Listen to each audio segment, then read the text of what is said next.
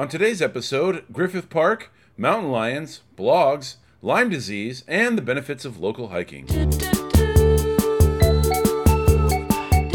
Welcome to the Almost There Adventure Podcast.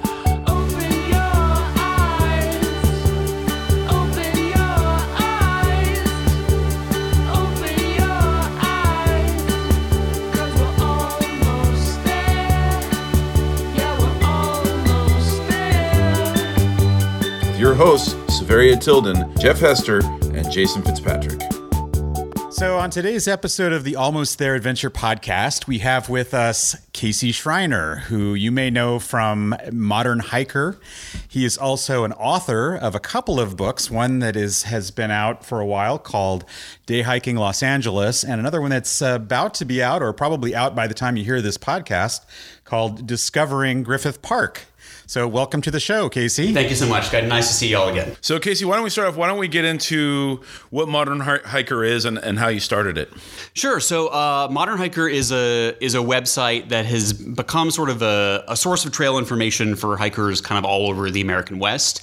Um, it started out as a blog spot. Uh, page that I was running as a personal blog um, back in the ancient internet history of like 2004 or 2005, um, which was at that point it was um, I had just moved out to Los Angeles from New England, um, and it was things I was doing on the weekends, um, things I didn't like about LA. There was a lot of that on there. Um, the weird music videos I was into, just like your general nonsense, like live journal, blog spot, eh, nothing.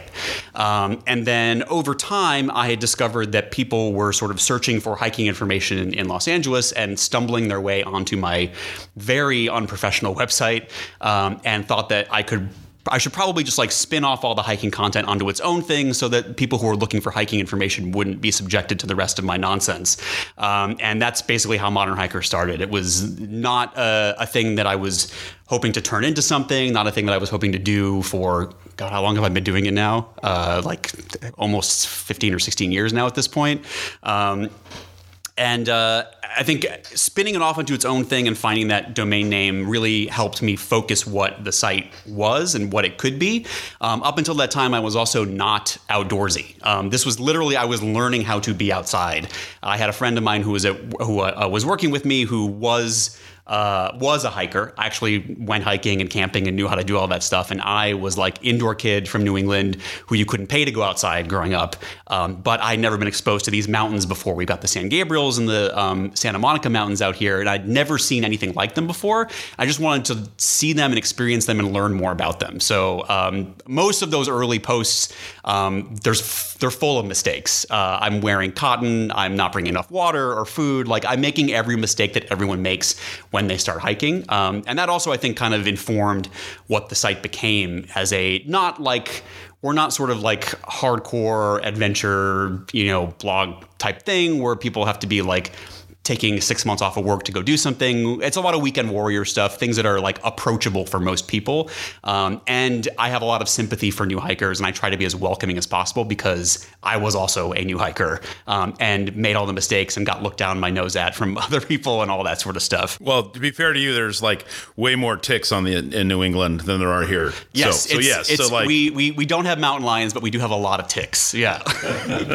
yeah, Lyme disease. That's that's real. That's real stuff. So, and then from that, you even took it a step further, and you've now uh, started writing books. Yeah, so I did my first book uh, was I think end of 2016 that officially came out. It was called Day Hiking Los Angeles, um, and at that point it was I think it still is the most up to date hiking guidebook for Los Angeles. Um, really inspired by two um, really tremendous authors that really sent me on a lot of hikes. Um, John Robinson and Jerry Schad, um, both of whom had either retired or passed away at that point. Um, so no one was re- no one had really written a new hiking book for LA in I think six or seven years um, when that first book came out. Um, and that book really used LA as an anchor. So the idea for that book was no matter where you are in the city of LA, which that phrase, the city of LA, means basically LA County um, and several bleed overs into neighboring counties as well. Um, and uh, so I wanted to make sure that there was somewhere that you could get to within, you know, 30, 40 minutes of your front door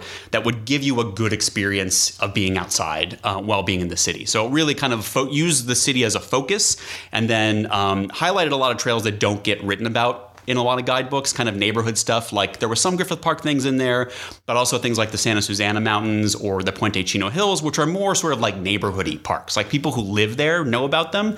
But if you're visiting LA, or even if you're an LA hiker and you go to you know the big mountains out here, you generally don't go to those places. Um, you maybe you mostly you, you mostly drive past them on the way to whatever hike you're going to. So most people listening might wonder like why a hiking guide for Los Angeles because people don't think of Los Angeles as a place that would have hiking as part of the city or county or however we define it. Um, so how many hikes are in this book? Uh, so in day hiking LA, I think it's 125 uh, trails, and it's uh, obviously not all of them. Uh, there's still a lot of hiking trails that I have not done, uh, and will hopefully be put in some new future edition of the book. Um, but yeah, LA does not uh, get its fair shake as an outdoor city. I think um, I certainly didn't know that hiking was a thing when I moved here. I moved here for TV and entertainment writing, um, and you know I was involved with a couple different companies. I was involved with um, Columbia Sportswear for a couple years during their sort of early influencer program. Um, and I was involved in a documentary. Um, it was called the Omni 10 uh, Project or something. And we shot this thing and we went up to Portland, Oregon, which is a very outdoorsy city. Um, I think there you are born and you are issued a pair of hiking boots immediately. Um, and there was a line that I did in the documentary about discovering the trails of Los Angeles, and the crowd watching it in Portland laughed as if it was a joke. Uh, because they just assume that LA is all strip malls and the Walk of Fame and maybe In and Out Burger. Um, and we have all those things, but we also have trails. Uh, and in many ways, uh, the sort of rugged wilderness areas that are in LA are closer to most of the cities, uh, or the things that you think of as a city, the built up urban areas. Uh, our city is bisected by the largest national park or urban national park unit in the country, Santa Monica Mountains. Um, the geographic center of the city of LA is inside that national recreation area in Franklin Canyon. Um, we have like two major mountain ranges coming into the city. There's a mature male mountain lion that lives inside Griffith Park. Like the nature here is crazy, but because it's all associated with film and TV and entertainment stuff and aerospace, like we're not thought of as a nature city. Um, so part of my book and part of the website was trying to sort of change people's ideas of what LA is and what it can be. Yeah, I often say or tell people that we have backcountry environments with front country access, mm. right? Because we have it's it's actually so close. We were just hiking this weekend, and we were 30 minutes from home, you know, 15 minutes depending on, you know, from the, a major highway. And depending on which way you looked, you could see the outline of LA or you could just see endless, endless mountains. We were up in the San Gabriels, so in Angeles National Forest. Um, so yeah, so I think there's this huge opportunity for outdoor stuff. But I love that you did a, a hiking book on LA. But really, in the heart of LA is Griffith Park. So tell us a little bit about that journey. Um, yeah, so Griffith Park um, is one of the largest uh, municipal city parks in all of North America. Um, it has a crazy history. It's a really special place, and again, it sort of um, encapsulates everything that kind of LA is. It's a mix of very manicured um, city park things, like things you would find in a Central Park or a Golden Gate Park. Um, it has the LA Zoo. It's got golf courses. It's got tennis courts. Um, it's got uh, you know tons and tons of like built up, developed things. But then it's also got this really substantial chunk of it that's fairly untouched urban wilderness. Um, rugged peaks, chaparral mountains that are you know over 1,600 feet tall. Um, that mature male mountain lion that lives inside Griffith Park. It's really rugged and wild, and a lot of people don't have a really sense of what it is, the scope of how big it is, and sort of how special it is for LA. Um, it's also four times the size of Golden Gate Park in San Francisco and five times the size of Central Park. So people think, um, you know, it's kind of hard to see all of Griffith at once. So you see, oh, maybe I'm in the part around the zoo, or maybe I went to the observatory, and you kind of think that that's all that Griffith Park is. Um, but it's so much bigger than that. And I think when you give people those stats, of you know, it's you know, uh, four, five times the size of Central Park, people kind of have a better idea of how big Central Park is. Um, and also, between 10 and 12 million people a year visit Griffith Park, um, which is more than almost any individual national park unit, um, other than Smoky Mountains, and that's just because people drive through it, um, so they count those as visitors. Um, individual parks are usually, you know, between two and four million, um, and Griffith is more than double that. So I think people don't appreciate how many people go there, um, how much stuff is in there, both for hiking and also cultural, historical stuff as well. And one of the things that I love about Griffith Park is that it's basically free. You know, I mean, Yeah. you can go there and enjoy it, and you don't have to pay an entrance fee or anything like that. So that's one of the things that's really great about it. Yeah, LA. Um, LA does not have great parks in general. Um, the uh, the Trust for Public Land does their park index score, where they rank the hundred biggest cities in the country, and they you know they grade them on a b- bunch of different metrics. LA is getting better, but we're usually in the bottom third. Um, we're usually below like Bakersfield and like some of those other like cities that people don't really consider cities. Like for a city the size and like scope of LA, um, we're bad. Um, we have good open spaces, but they tend to be um, very like concentrated. Like if you live near the Santa Monica's, if you live near Griffith Park, like I do, you have great access to them. But if you live, you know, even here we're in Koreatown, like uh, it's not that easy to get to Griffith Park. It's like one bus line up to get to the Fern Dell entrance. Um, but yes, part of it is it's free, um, it's open to everyone, and that's part of the founding documents of Griffith Park. Is it is meant to be a park for the people of Los Angeles, um, and it's uh, designed so that you can't have barriers to entry. So they can never charge admission. Um, you know, they have to have access to people. Uh, initially, um, the donor of the park, Griffith J. Griffith, was very gung ho on providing public transit access to this park. And at one point, he and his son actually ran their own buses into the park because the city wouldn't do it.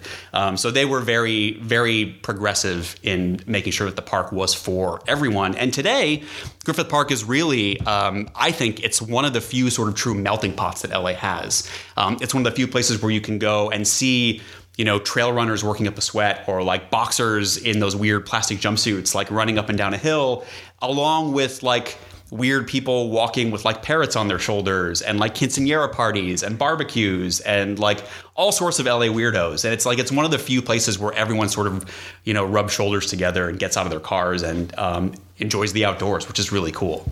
How long did it take you to explore all the uh, trails to put into the book? Or, or and have you Or, yeah, explored have all the you? trails? Uh, so Was I, there a trail left untouched? Yes, I well actually there's one chunk of one trail that I didn't do. Um, it's called the main trail, and it's basically it's a fire road that kind of hugs the side of the five. Um, and I was just like, I you know what, I'm not gonna write about that section. Like it'll be in the map so people can make a loop out of it if they want to, but um, it's not much. It's great for trail runners and great for equestrians, but for um, for hikers, it's not a thing that you would really go out of your way to go to.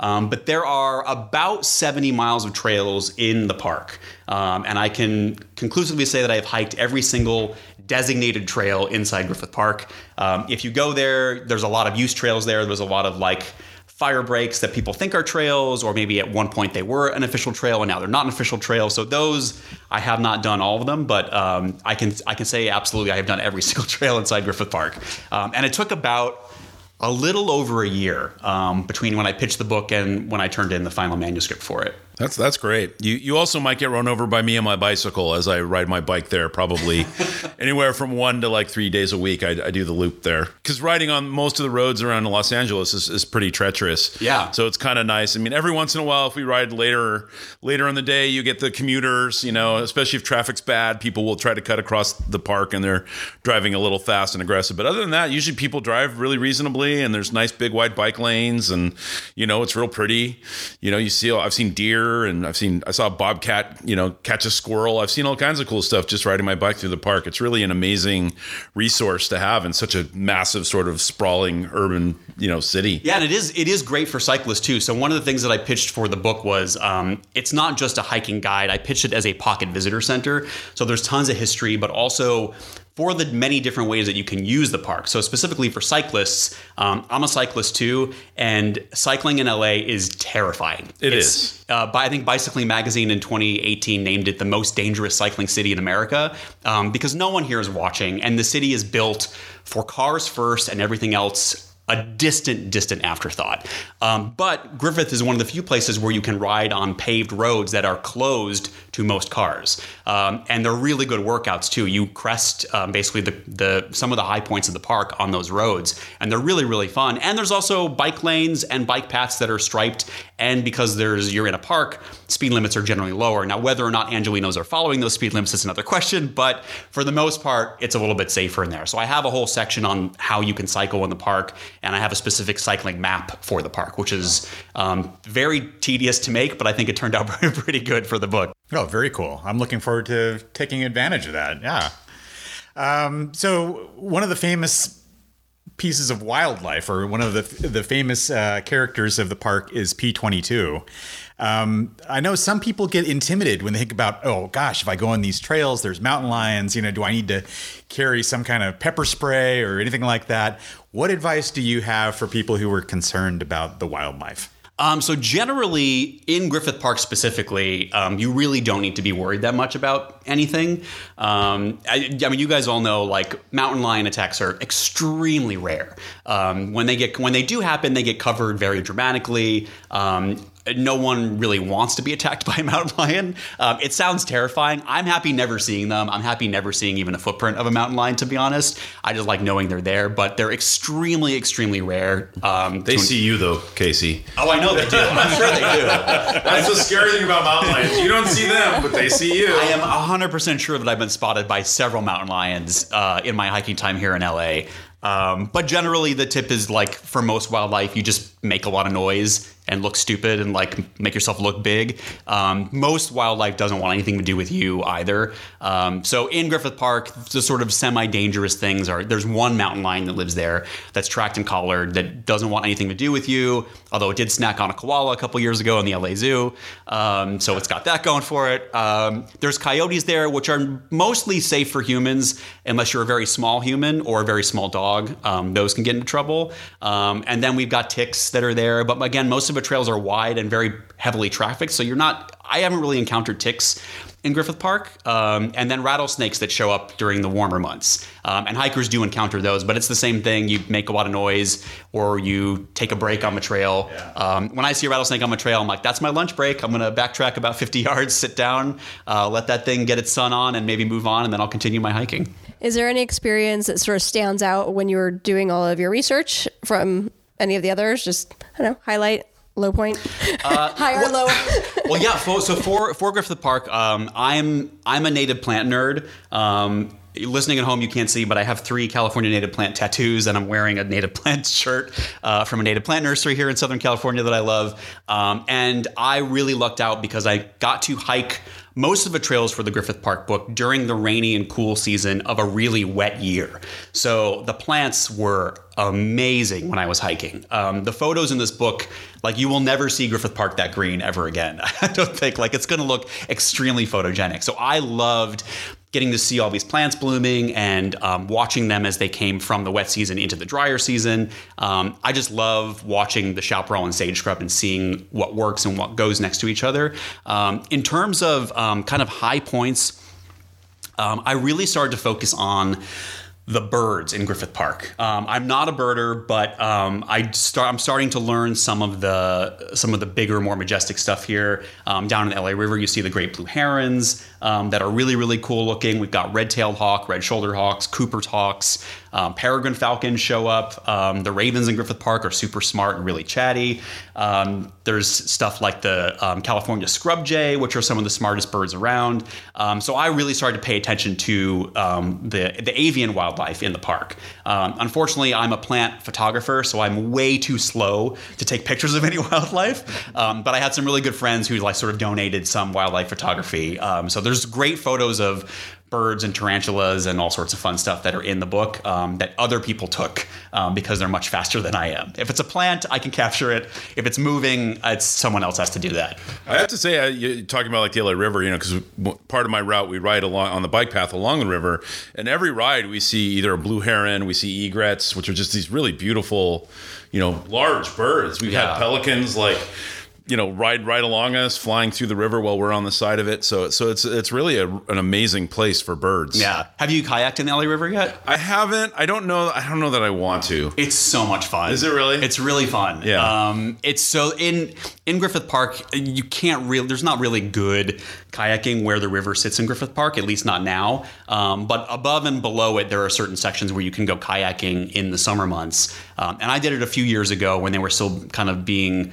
You had to have a permit. Now you can just go in um, during the summer months, um, and it's such a weird experience to be in a kayak, like on your back, looking up, and you see these willows and oak trees, and you're watching these birds fly around you, and then like you sit up, and then you see downtown LA in the distance, and you're like, where the heck am I? Like this is such a crazy place to be. Um, it's definitely worth doing, and the water is like uh, people are afraid of it because it's it's treated runoff for the most part, and it's like it's not the cleanest water. Like you wouldn't want to drink it, but if you take a shower afterward, you're you're pretty fine. Probably not any worse than the beach. I, I probably actually cleaner than the beach, Yeah. to be honest. Yeah, that actually sounds like a pretty fun adventure. Kayaking the LA River.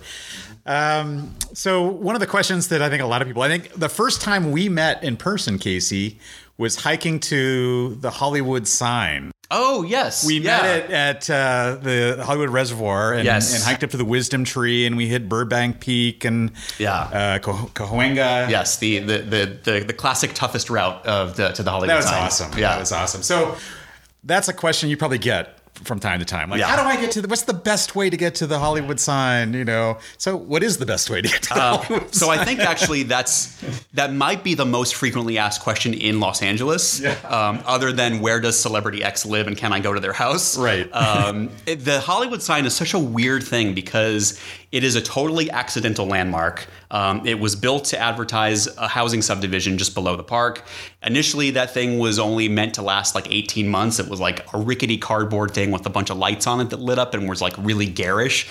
Um, and then over the years, it's become like the symbol for the entertainment industry, the symbol for Los Angeles, in a lot of ways, like the symbol for America. Like LA exports culture, and that's really what America has exported since we don't really manufacture that much anymore. Now we export culture, um, and LA is the source of a good chunk of that culture. So people come home, come here from all over the world, and they want to see that idea of American film and television industry, and that is, for better or worse, the Hollywood sign.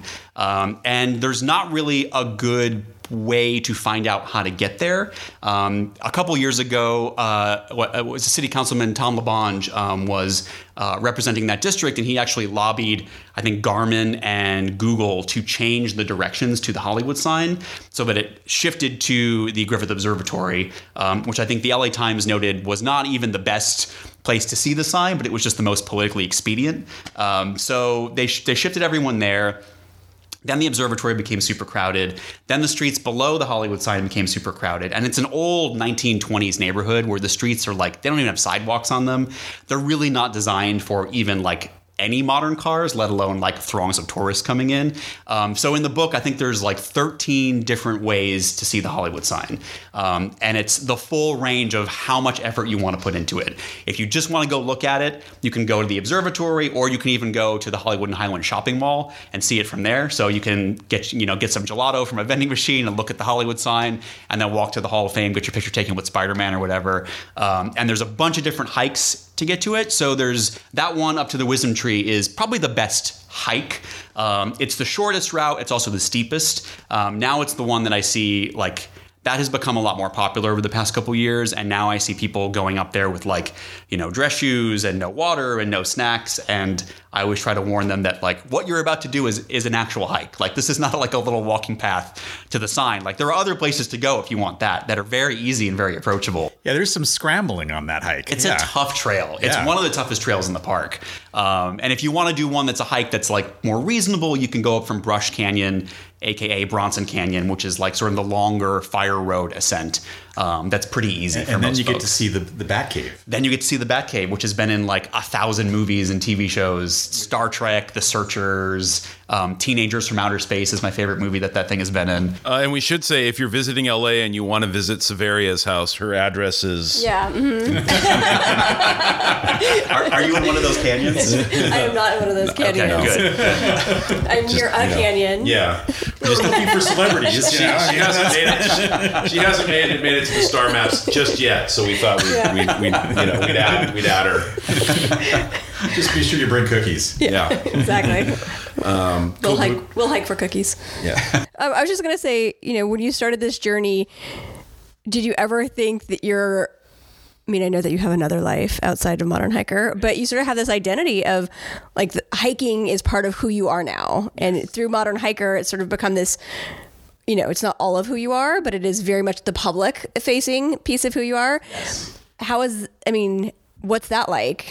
It's really weird. And how do you like reconcile that, right? With like, It's super weird. It's not anything. uh, Again, like the whole way that I started Modern Hiker was just like, here's what I'm doing on the weekend, and no, I was like my mom and maybe one person from work was reading it, and that was it. Like it was more for me. Like I was just, I am an elder millennial, so I like grew up with like that cusp of like I still know what a card catalog is, but I also remember getting the internet when I was in middle school, and like I started a blog when I was in middle school. It was just like what I did um, as part of it. So uh, I've sort of become as like people say that I am like a quote unquote famous hiker, um, which is very strange because that's not true. First of all, like I'm not like a world known athlete. Like if you are in the mountains of Southern California, there's a chance that you may know who I am, but that's about it. Um, and it's it's it's very strange. Um, I sort of tell people when I'm doing presentations or um, leading classes or doing interpretive hikes that hiking um, takes up 80% of my life and pays about 10% of my bills. Um, and then I, I'm an entertainment person as well. So I do TV stuff, um, live presentations, that sort of thing. And those, I'm lucky enough to have a pretty good rotating cast of gigs um, that doesn't take up a ton of time, but pays decently enough to basically subsidize the website and travel for hiking and doing group hikes and that sort of thing. Um, I don't know if that answered your question at all, but I certainly talked for a long time. That's kind of so. Something else that's with your sort of the public modern hiker thing is you've had some advocacy situations where you sort of had to like stand up. Like there's been some issues with people not treating the outdoors well, and Yes. so and it's. You've, there's been a sort of public forum issues.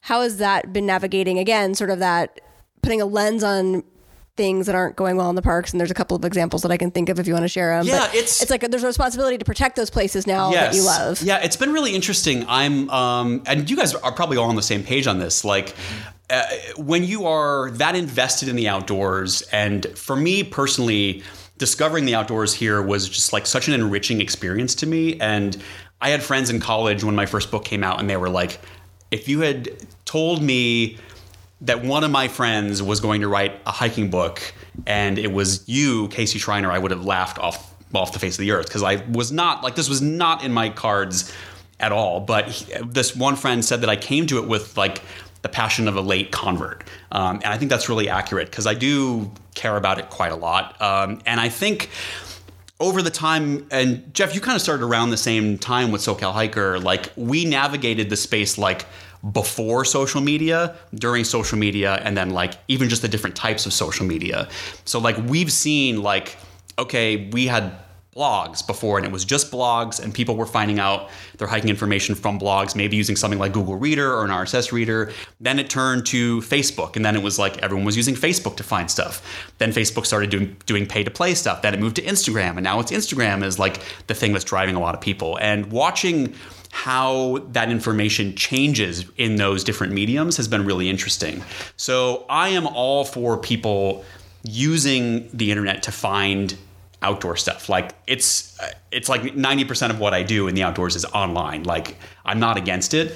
Um, but there is there's been this sort of like jump to really latch onto social media as like a promotional tool, both from the park's perspective and also from like individual quote unquote influencers perspective, um, where people are not thinking about what their actions are beyond you know what it means for like oh is um, is Snuggies or Ralph's gonna like sponsor my next post? Like um, there was a big thing recently with the wildflower blooms here in Southern California. Um, we've had these great great wet years after many many years of drought um, and this was kind of the first time that social media was really a driver of traffic to these places and some like walker canyon in orange county like literally had to shut down like the mayor came out and just like shut down the whole canyon they turned off the exit from the freeway because there were too many people there. And then once you saw what happened after all the people left, these wildflower um, fields were just trampled because people were just lying in the fields and taking photos for their, you know, for their Instagrams and and not thinking about what they were doing to the landscape. Um, so I've tried to figure out like what's a good way to like be responsible on social media while still inspiring people to get into the outdoors without like I, there's that weird public shaming of stuff that happens on social media, which is such a sticky topic because, on the one hand, it is effective, right? Like it works, it shuts those people down. And when you have these public land agencies that are not equipped to deal with even just the boots on the ground, let alone having like a social media officer who can like track these people down, like they're not really equipped to deal with it, so they can't really do it. But that shaming turns so quickly into abuse and so quickly into doxing that just gets so disgusting and nasty and is like not at all what you want. When if if you're trying to protect the outdoors and you're like sharing someone's personal uh, you know personal address and like putting their phone number up so that people can just like call their family like that's not helping anyone. So it's such a weird sticky topic. Um, so I'm, I'm trying to sort of like navigate that. Just as someone who i'm a citizen of the web and i'm also a citizen of the outdoors um, and i feel like there's not a ton of us out there who have really had that understanding of like both sides. Like you guys are all sort of in that same field, and there's a lot of great people who are doing that. Um, and it's interesting to watch that discussion and see like what what people are latching onto, what becomes popular at any time. Um, and it's yeah, I, could think- really talk about it forever. I think we're evolving also, and we're starting to understand the dark side of cancel culture. Yes. And I think now we're like, oh yeah, that's really bad. We shouldn't do that. I think there's a time when you're like, like, oh my god, they're jumping up and down on all the poppies and they're killing them. Let's ruin their life. But then you kind of realize, oh yeah, you kind of ruined someone's life. And they Yeah. probably, when they were jumping up and down on the poppies, they didn't, they weren't thinking they were doing, they didn't necessarily know they were doing something Yeah. wrong. The, you know, there's a, I guess a, a certain amount of education. We need to maybe learn to better educate people on how to,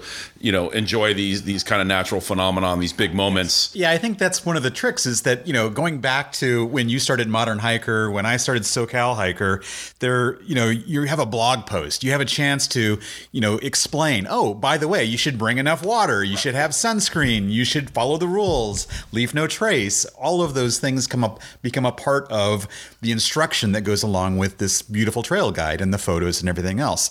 And that's become distilled uh, down a step when it went to Facebook and distilled down a step further when I went to Instagram. It's like, hey, here's a pretty place with a beautiful picture and I've got poppies in the background.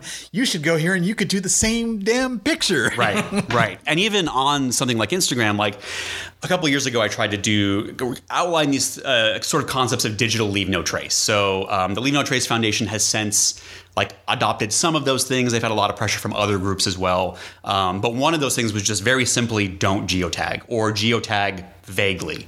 Um, and even in a post on instagram where i will spell out in paragraphs of text like exactly what the name of this place is and even say like link on the bio to my trail guide to how to get there i don't geotag where it is and the first comment's always where is this? Like the instagram audience just a lot of them just, just want to click on that geotag and go there and take that photo um, which is really tough. Um, but the way i sort of fell into this whole thing was i forget when it was 2013 or 14 um, was the case of Casey Nocket, who was the sort of first Instagram vandal of the modern age, I guess. And she had done this really cool looking road trip across the American West. Um, and on her Instagram and Tumblr was basically drawing or painting inside the parks on boulders um, and basically vandalizing like I think a half dozen or maybe even a dozen parks, state and federal. Um, and I was one of the people that sort of like first saw that post and you know screen grabbed everything and put a post up about it and then sent it to the authorities at the park service. Um, and that very quickly turned into people saying oh i found her mom's phone number. Here it is or here's where she lives. And a lot of it was just like not true um, but it very quickly got out of hand. And i was trying to like add on to my blog post saying like please do not do this. Like you are not helping anyone. Like the people who need to know about this know about it already. Like we can all just calm down but like literally for years until her verdict was reached like i would get three or four emails a week asking what happened to her people calling for blood like they wanted her to like pay millions of dollars to the park service and live in jail forever and it's like like what do you want? Like what do you want from these people? Like she i think i think eventually she did several hundred hours of community service and um, she ended up not paying the fines that she could have had which uh, to me that's fine. Like there was that kid up in um, the uh, columbia river gorge a couple years ago that started the fire with fireworks and people again were like he should be on the hook for the whatever eight million dollars of damages. And it's like this kid's like 17 years old. Like he's never paying you eight million dollars. That's just not happening. So what's like a realistic and hopefully constructive punishment that like tells people please don't do this he learns a lesson the public learns a lesson the parks can get a little bit back and maybe get some volunteers to come in like that to me is a much more constructive way to deal with that stuff rather than like getting out the the torches and pitchforks and, forming an and online mob on stuff and Yeah. ruining their life Yeah, like yeah. for no reason really Yeah. Um, I, I enjoy it. I, I've I've loved it since it started. The series, the um, um, um, what is it, Lost L.A. Oh, yes, and I yeah. saw you on Lost L.A. I was excited. I'm like, oh hey, someone I know was on the show I watched. That was very cool in Griffith Park and whatever. That's a- Yeah, it's um, it's a it's a history show on KCET. Um, I think it's in their fourth season now, um, hosted by Nathan Masters, who's like in the LA archives at USC. Um, he used to do a thing called LA as Subject that was basically just like weird LA nerd history stuff as a blog post, I think, for KCET. And I'm a weirdo history person. So I like loved it and fell in love with it and like stalked him at the LA Archives Bazaar and like told him how much I loved what he did. And he was like, oh, I actually read Modern Hiker and love this stuff. So I've been like, very not subtly trying to get on that show for quite a long time. Um, and when he said that they were doing a Griffith Park episode, I was like, oh, perfect timing. I'm in the midst of doing a book on Griffith Park. Um, so yeah, I rode around horseback. And um, if a fun thing about that show is we shot it in two days. One was in the spring and one was in the dead of summer. Um, and on, in the spring day, I'm wearing jeans. Um, and a cotton t-shirt, which you're not supposed to wear when you're hiking, but we weren't really hiking. We were like talking and just going from place to place. Um, so if you can tell which scenes are shot in the summer and just track the sweat dripping down my face because I'm I have to wear those long black jeans and the cotton t-shirt, and it was literally like hundred degrees and full sun that second day of shooting, and I think I drank six gallons of water. Oh, you had to wear the same clothes, the same, outfit. clothes, yeah, because it was made to look as like the same day. But yeah, we dug into the history of the park and had a really fun time like talking to people throughout the park and even in that in that episode which is about i think it's a half hour show um, it really just scratched the surface of the history in that park Yeah, that, it was great. Um, one other thing I remember that, that, that sort of happened to you was, um, if I'm not mistaken, you got caught in, in that earthquake, right? In, uh, uh, in nepal in yes. Nepal. yeah Like you were there trekking and you got caught in that. Yes, that was 2016. I think was the big one. Um, yeah, I was there uh, as part of an organized trip. We hiked uh, to Annapurna Base Camp. Um, so as as as you may know from listening to me, I'm talking a lot about day hikes. Like I generally don't like backpacking that much. Um, I'm a very um, I'm a, a kind of a high maintenance camper uh, and sleeper in general, in that I really don't sleep well when I'm camping. Um, I like backpacking as a means to an end, um, and I will suffer through it, but I don't always really enjoy it. Um, not even as that like type two fun that's always talked about. Um, but this was like a, a hut to hut hike, so it was a little bit different. Um, and we had a great trip. It was I think a a week long, pretty conservative. It was a mild uh, trek up to Annapurna, and it was gorgeous up there, unbelievable. Um, had tremendous food, um, met tons and tons of really awesome people from all over the world, and then we flew back into Kathmandu. And literally, as we were walking from the airplane to get our luggage, we were on the the tarmac. That's when that earthquake hit. Um, and if it had hit about two hours later, we would have been in I think it was called Durbar Square, which was one of the um, historic places that just collapsed. Like everything collapsed, and tons of people died there. Um, so I really like just missed that. Jeez. Um, which was a very humbling uh, experience to have, and then also just trying to get out of Kathmandu um, when it's you and tens of thousands of other people trying to crowd into the airport, while there's you know the aftershocks of that quake were still like six five, six seven, um, so they were still pretty powerful in a country where there's not a lot of um, uh, buildings that are designed for earthquakes. So a lot of stuff was still sort of tumbling all over the place during that. Um, not a fun experience to have, but definitely would go back to Nepal. It was uh, an amazing, amazing place. Um, we dodged a lot of bullets personally, um, and then the group that I was with actually led a lot of fundraising efforts to like help rebuild schools and villages that were affected. Um, so I helped them out with some of that, with some of the publicity afterward. But um, yeah, now in LA, like anything below a six five, I'll sleep through it. Like there was there, there was an earthquake a couple weeks ago, and like my social media feeds were like, "Did you feel that? Did you feel that?" And me, my partner, and my dog all slept through it. We had no, we had nothing to nothing to worry Dude, about. L.A. Story, the great Steve Martin movie. There's the Yes. funny scene when they're all sitting there eating, and there's an earthquake, and he's like, like, "What do you think it is?" It's a, you know, it's uh, about a five six. I mean, that's you do kind of get used to them when you live here. Yeah, so. they just feel like trucks going by. That Kinda, point. yeah. Do you have a favorite international hike? Oh man. Um, so I've I've been lucky enough to hike internationally. Um, I've hiked in um, in Nepal. I've hiked in New Zealand. I've hiked in Japan, um, and I've hiked in Jordan. Um, and honestly, Jordan I think might have been my favorite hiking internationally. Um, it's not a place that a ton of people go. um, for outdoors, but it really felt very similar to me. Um, uh, it, it felt very similar to like Utah, like southern Utah, northern Arizona, that sort of high plateau. Very similar plants, very similar rock formations, good like red rock colors, um, with like really wild rivers and like slot canyons and super fun stuff. I'm a I'm a desert guy.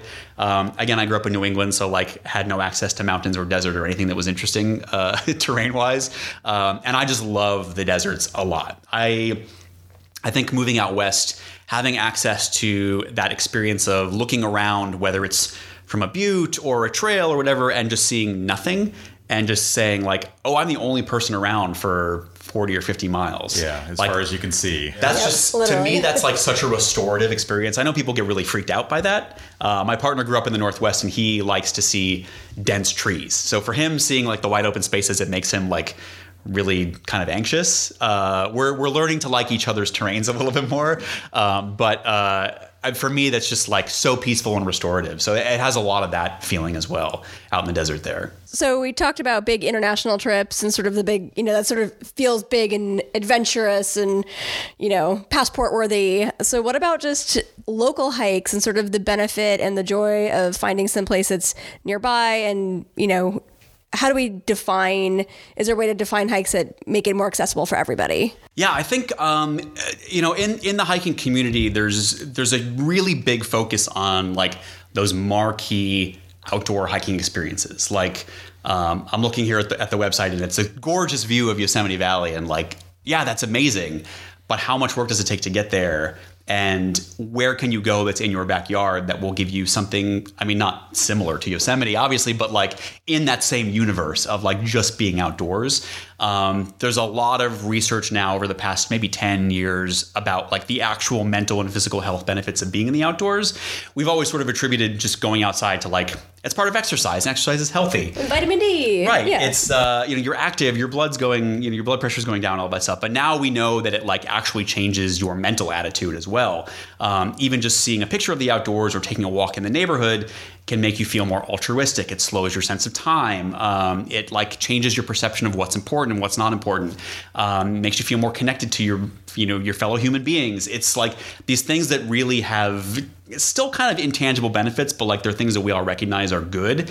Um, and you can get those in a neighborhood park. So one of the reasons that I really wanted to write a book about Griffith Park, um, one, no one's ever done it yet, which is crazy um, for a park that big and that popular. Um, and two, I, I live right next to it. So it's the Fern Dell entrance, which is one of the historic sort of like manicured forested areas of the park, is a 10 minute walk from my front door. Um, I live in the Thai Town neighborhood of uh, Los Angeles, which is not a super nice neighborhood, but it's very close to a lot of stuff. Um, so for me, it's great to be able to, if I don't want to sit on the 10 for an hour to get to the Santa Monica's or, you know, drive an hour, an hour and a half to get to the high San Gabriel's, I can at least go and walk into Fern Dell and then spend a good half a day in Griffith Park exploring stuff. And there's so many places like that that people have access to, whether it's a neighborhood park, a city park, or just a local trail network, or even if you're lucky enough to live in a place where you can just wander around in your own backyard. Um, I feel like that doesn't happen quite as much now. People are a lot more concerned about what their kids are doing at all time. But like, I used to go wander around in the backyard of my house, and there was like a weird swamp back there from an old mill pond, and like. Now I feel like parents would be like terrified about letting their kids go to like this weird old abandoned mill pond in the middle of nowhere. Um, but that was a fun experience for me, and I like used my imagination and found a bunch of stuff. And uh, I- like you can do that now in city parks, and also I feel like when you are tied into what's going on in your neighborhood or your city parks, you can become an advocate for those places. So it's all great and good to, to get people to go out on these places, but ideally you want to try to convert them into some sort of an advocate, whether that means hey, I loved hiking in this park. Why don't I try to get some of my friends to come with me who've never been hiking before and take them? To like donating time and money, running on a nonprofit board, whatever. Like there's a huge range of stuff that you can do, and all of it is good.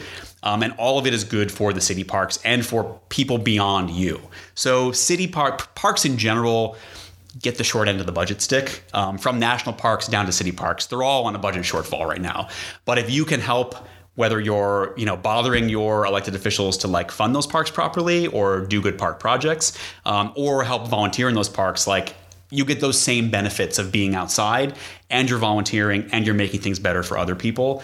Um, Griffith Park, in particular, because it's right in the middle of the second biggest city in the country, there's a lot of pressure coming at it from all sides. There's people who want to do like aerial tramways in there. At one point, Dodger Stadium was supposed to be inside Griffith Park. Like, there's always people who want to make the parks different. And if there aren't people who are engaged with protecting those parks or making sure at the very least that they maintain some of the, the wild quality that draws you to them in the first place, um, it's very easy for those places to become sort of overrun and uh, and destroyed for all intents and purposes. So I'm a big advocate of getting people out in their local parks, tied into their local park communities and local park groups. Um, so definitely go to the national parks. Definitely do those big adventures. Um, if you can, go to Nepal. It's a beautiful country. Um, but don't you don't have to put all your eggs in one basket. Like you can save up for those big trips, but also spend the weekends wandering around your neighborhood looking for parks or trying to build a park your own.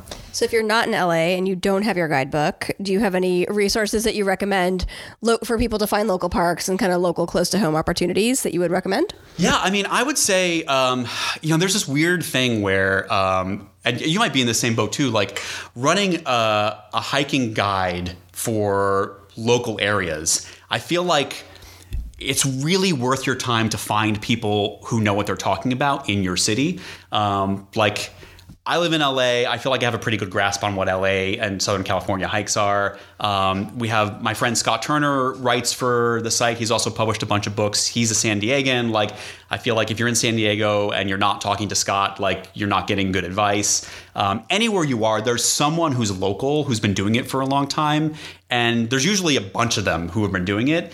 And it's worth finding them out and also finding those printed guidebooks. I feel like there's a lot of um, there's a big drive in the outdoor community now just to use something like All Trails or even just like searching on Google for stuff and like you're really rolling the dice on that stuff. Sometimes you find stuff and it's great and it's a really in-depth guide with tons of accurate information. Other times there are sites that have like just scraped scraped Wikipedia and like trailheads are wrong, permit information is wrong, or just you know, it's like the Yelp of trails where someone's like, I saw a rattlesnake, like this trail's garbage, don't do it.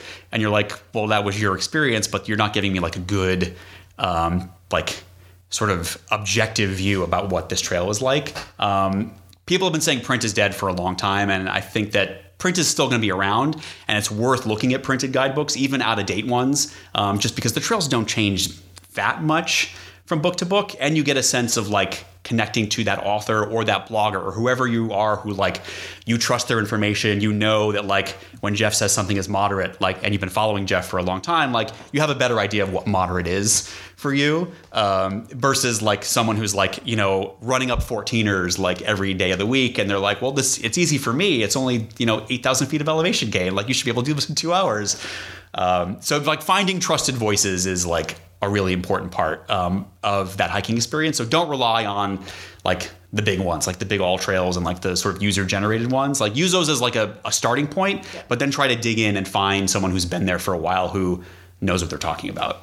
Yeah, and, and do your homework too, because that's the thing. You know, when I was living down in South Orange County, there wasn't a lot of stuff available for Orange County, and certainly not online. And so I started creating it. You know, that was kind of where SoCal Hiker got started. And, um, you know, it's interesting what's available right in your backyard that you don't know about until you start doing your homework and doing the research and, you know, getting some guidebooks and digging into it and, and exploring some areas and, you know, finding these trails and going, oh, I wonder, wonder where this goes, you know, and, and, uh, and learning more about those places. Then you find those ones that are convenient to you. You can go, you know, a couple times a week. And that's what I would, would recommend is that people find a place that you know that's convenient for them to go on a regular basis just for the the mental and physical health benefits of it and then if they want to you know that helps them prepare for if they want to go and do some front range hikes or go to the Santa Monica mountains or something a little bit further away Right. And you'll learn how to like read a map. Exactly. Which is very important. yeah how to Uh, get back people people are always shocked when I tell them that I don't use my phone for mapping uh, on the trail, or I don't use a GPS for mapping. Um, I got into an argument with someone who was like shocked that I used paper maps, and I was like, "Well, your GPS battery can run out. You could like I've dropped my phone certain places and it's died, or the battery's run out, or doesn't get a signal, and it's like if you don't know what you're doing." You're screwed, and you have no, you have nothing to back up with. And also, like, at least for me, I'm also kind of a cartography nerd. Um, so, like, learning how to read a map is a way to discover like oh if i follow this canyon or this arroyo like i might be able to get to this campsite that's up here um, that's advanced level stuff don't do that as a beginner but like but that's what you'll learn from like using a map and like following people who know what they're doing on the trail Well, Casey, thanks for for being one of those trusted voices for all of us here in Los Angeles And all over the West. and all over the West, you know, and Nepal. And Jordan. Nepal. yeah. Tell everyone where we uh, where we can get your book and where we can find you online and social media and whatnot. Yes, so I am. Uh, I run the website Modern Hiker. It's modernhiker.com. I also run the Modern Hiker Instagram page and the Twitter page, even though it's just not really much, and the Facebook page, even though you won't see it because the algorithm doesn't show you everything anymore. Um, and we also have an email newsletter that I do usually once or twice a month, um, which I've. I, I don't know. Have you guys had experience with like email newsletters lately? No. I kind of feel like we're going back to that. I like 'em. Yeah, it's like re- 'em. It's fun. It's like I I use it as a way to like. It's it's weird. It's like I'm blogging again. Like I'm. It's like me in 2008 again, where I'm like just blogging and writing for myself and like getting something original out there, um, and knowing that the people who want to get it will get it in their inbox, um, which is which is kind of a cool feeling here in 2020. Um, and then the books I have are uh, it's Day Hiking Los Angeles uh, and Discovering Griffith Park. They're both out on Mountaineers Books. Um, wherever fine hiking books are sold, you can find them. Uh, you can also find them on Amazon if you um, want to screw the publisher and screw the planet with free shipping. You can do that too. Uh, but try try to get it at a local bookstore. Support your local bookstores that they keep stocking outdoor books for people to read, and that people who want to write outdoor books like me can keep tricking publishers into paying us to write them. Awesome. Thank you. Well, that's going to do it for us. Uh, this episode was recorded before the coronavirus, so I'm not sure if bookstores are open in your area yet. But if they are, go and buy Casey's book. If they aren't, eh, buy it anyway. Please make sure to subscribe to us wherever you get your podcast and follow us on social media on Instagram at almost there underscore AP or the Almost There Adventure Podcast on Facebook. You can find Severia at the Adventurous Women, that's Adventure US Women, Jeff at the SoCal Hiker, or me at the Muir Project. Our title track, Almost There, is performed by Opus Orange and is provided courtesy of Emoto. Summer is almost here, woohoo! So, on our next episode, we talk to our friend Mike Kelly about all sorts of different cool things to do outside, mostly in the water. As always, thanks for listening.